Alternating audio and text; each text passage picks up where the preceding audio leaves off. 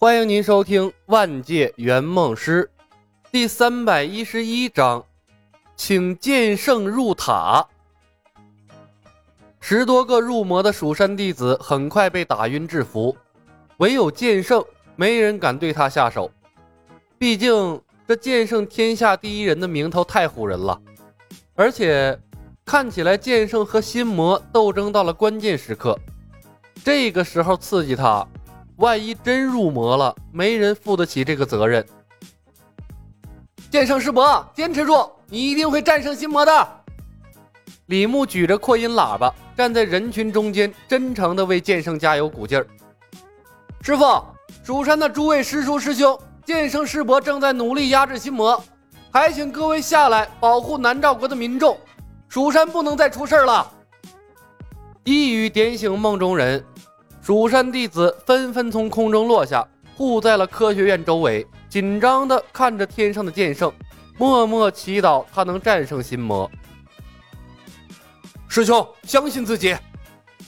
九剑仙是最后一个下来的，他直接站在了李小白的身前，加入了李小白护卫团。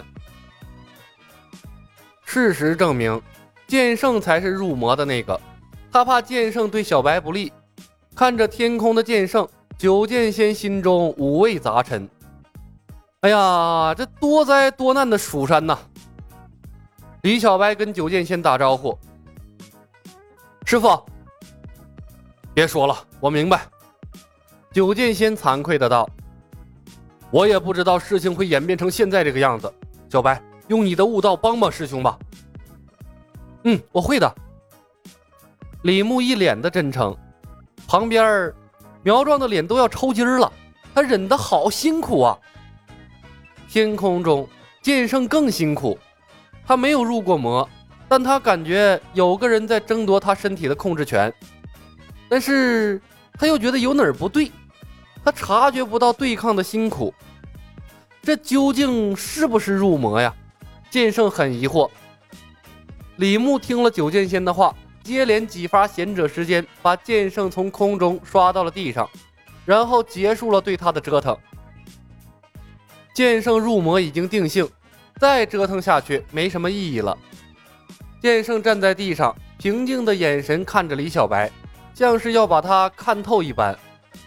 排除了干扰，他还是觉得问题不在自己身上，似乎从他来到南诏之后，所有的节奏就被李小白掌控了。先天道体是他说的，入魔之后的种种表象也是他说的，这一切太巧了。李小白在剑圣的眼中无所遁形，体内运行着一股磅礴的内力，或许能达到一流武者的水平，但也仅止于此了。李逍遥、九剑仙、石公虎、拜月教的人、蜀山派的人，俱都紧张地看着剑圣，随时防止他暴起伤人。九剑仙试探性的喊道：“师兄，我没事了。”剑圣淡淡看了九剑仙一眼，忽然想起了刚才发生的一切，强作镇定。他看向了李小白：“李小白，你恭喜剑圣师伯暂时压制住了心魔，上天护佑我蜀山派。”李牧打断了他的话，一脸真诚的恭贺。是他，剑圣一颤，瞬间明白了一切。什么他妈先天道体呀？这是先天魔胎吧？必须杀了他，否则祸患无穷。下定了决心，便不再犹豫。也不见他有什么动作，一道剑光已从他的眼中急射而出，直奔李小白面门而来。当的一声，九剑仙及时出剑，挡下了这道剑气。师兄。李逍遥的反应比九剑仙慢了一分，但也挡在了李牧的身前。不愧是一年速成的武学天才，成长速度就是快。剑圣的一道剑气像是捅了马蜂窝，哗啦啦！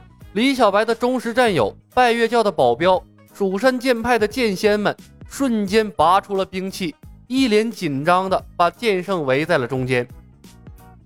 好险呐！李小白第一时间刷出了贤者时间，强制性的让剑圣陷入了悟道状态。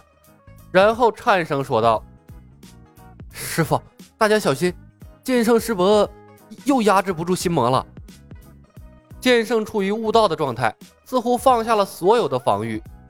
九剑仙想对他出手，但又不忍心，毕竟剑圣是他最尊敬的师兄。他不出手，蜀山弟子更不会出手了。九剑仙急得满头大汗。小白，现在怎么办？圣姑冷冷的道：“还能怎么办？杀了他最好。一个入魔的剑圣，只会为世间带来灾难。不能杀，他是我师兄。”九剑仙说道：“师兄道心稳固，一定能战胜心魔的。”唉。事到如今，只能把剑圣师伯关入锁妖塔，净化他的心魔。李牧好心的出主意。九剑仙纠结了片刻，叹道：“唉，也唯有如此了。可是现在怎么办？在场的人没人是剑圣师兄的对手。师兄现在还能压制，若真让他入了魔，后果不堪设想。有我在，他能入魔吗？”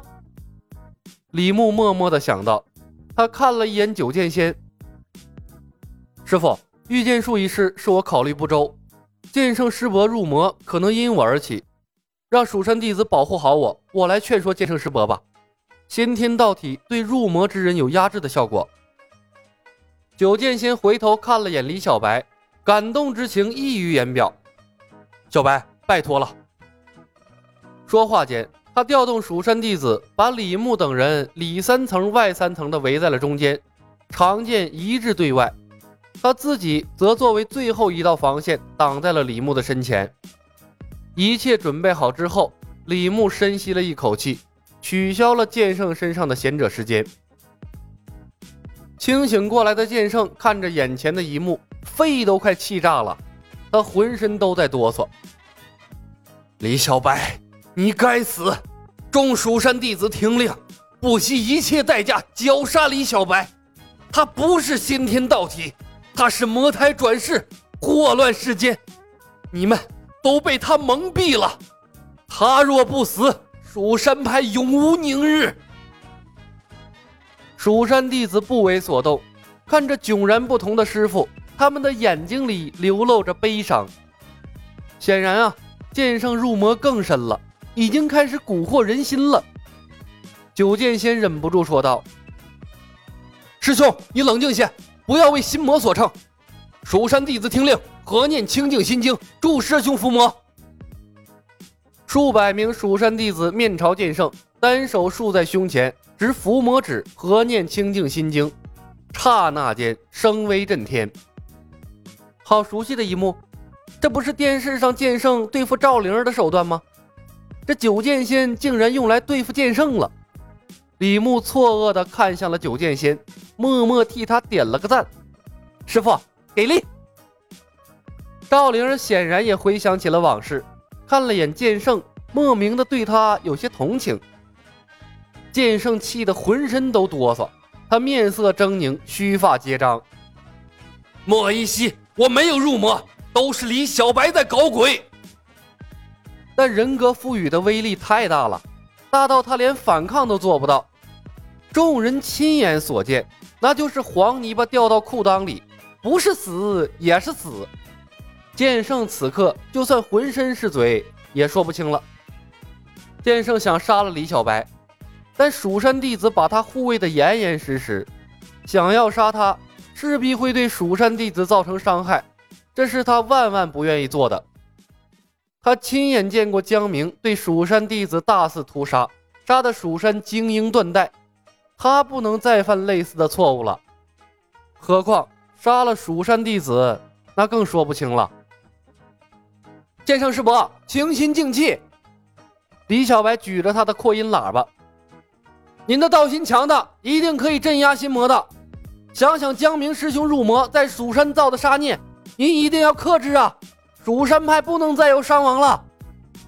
李小白，剑圣咬牙切齿，怒瞪李牧：“你这个魔头，我与你势不两立。”剑圣师伯，不要让魔头有可乘之机。李牧一脸的悲怆。蜀山派好不容易恢复了元气，不能有弟子再入魔了。说话的时候，他的眼神没有看剑圣，而是扫向了几个被人格赋予过的蜀山弟子。此刻，那些弟子都呈昏迷的状态，被强行镇压了。李牧的眼睛在那些入魔的弟子身上停留了片刻，又一一从那些念静心经的蜀山弟子身上划过，最后才定格在了剑圣身上。无声的威胁，魔头啊，果然就是他搞的鬼！剑圣气血涌动，目眦欲裂，有口难言。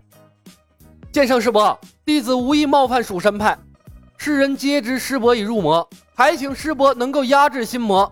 心智仍在之时，暂入锁妖塔净化心魔。李小白以先天道体之身立下宏愿，只要小白还在这个世界上一天，便不会再让蜀山有一人入魔。师伯大可在锁妖塔内静观小白的一切行为，如若食言，天人共诛之。李牧毫不犹豫地冲剑圣一一到底，顺便用隐晦的语言透露了他的条件，请师伯成全。此言一出，蜀山弟子尽皆动容。九剑仙泪流满面，请师兄入锁妖塔。蜀山弟子齐声喊道：“请师傅入锁妖塔。”罢了，大势已去啊！一口鲜血从剑圣的口中喷出，他面如死灰。劫难呐，蜀山派的劫难呐！剑圣恨恨地看着李牧，悲凉的道：“罢了，老夫入锁妖塔便是。老夫入塔，蜀山派掌门暂由莫依稀担任，先天道体李小白辅佐。众人谨记李小白今日之言，今后若蜀山弟子有一人入魔，先诛李小白。”他终究还是屈服了。他怕李小白再次让他在众目睽睽之下入魔，他怕控制不住对蜀山造成无边的杀孽，他更怕自己被除魔未到之后，就再也没有人能制住李小白了。所以，他选择了进入锁妖塔。等他悟出破解李小白引人入魔的手段之时，便是他出塔灭魔之日。本集已经播讲完毕，感谢您的收听。喜欢的朋友们，点点关注，点点订阅呗，谢谢了。